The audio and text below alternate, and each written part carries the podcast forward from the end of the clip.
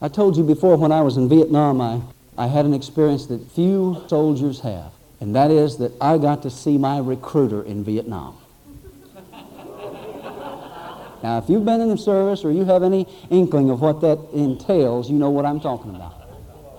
Walking across the compound one day, I saw him coming toward me, and I took a second look and I said, It is, it is. And I just bust out to laughing. Even though he had about two stripes on me, I couldn't help it. And he just shook his head. He recognized me. I said, Man, what did you ever do to get sent to this place? He said, They gave me two choices prison or Vietnam. I took Vietnam. See, he wound up where I was at. Funny sort of justice. Imagine the surprise on a lot of people's face when they die thinking that they were saved or that they were okay simply because a church had gotten their name on the roll and they knew they weren't living for God the whole time and they wind up in hell and yeah, they're there with a lot of their friends, a lot of their church members are with them, maybe even their preacher.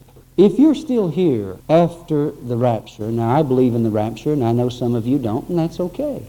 I mean, in the final analysis, we're all going to find out whenever Jesus does his thing, and, and that's going to end it, right? I mean, and I'm going to love you. We're all going to be there. If you're saved, you're going to be there, right? And I'm going to be there. But if you're still here after Jesus comes back and takes his church out, and I believe that's the way he's going to do it, will you please remember this? You can still be saved. Now, some of you are going, Preacher, don't tell them that. They'll never get saved now. But I got to tell you the truth. How many of you know that you can get saved after the rapture takes place?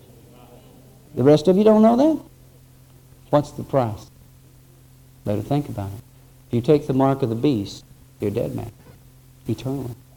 If you don't take the mark of the beast, the Bible says you can't buy and sell. Catch 22. I don't know about you, but it's difficult enough at times to live for Christ today. The times described in that day will be very difficult.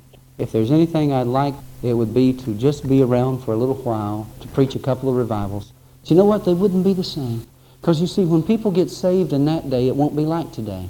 It'll be like in the Old Testament day. Because the Bible says the Holy Spirit will be withdrawn. And you'll live by the law, the letter of the law, without the precious Holy Spirit's presence there.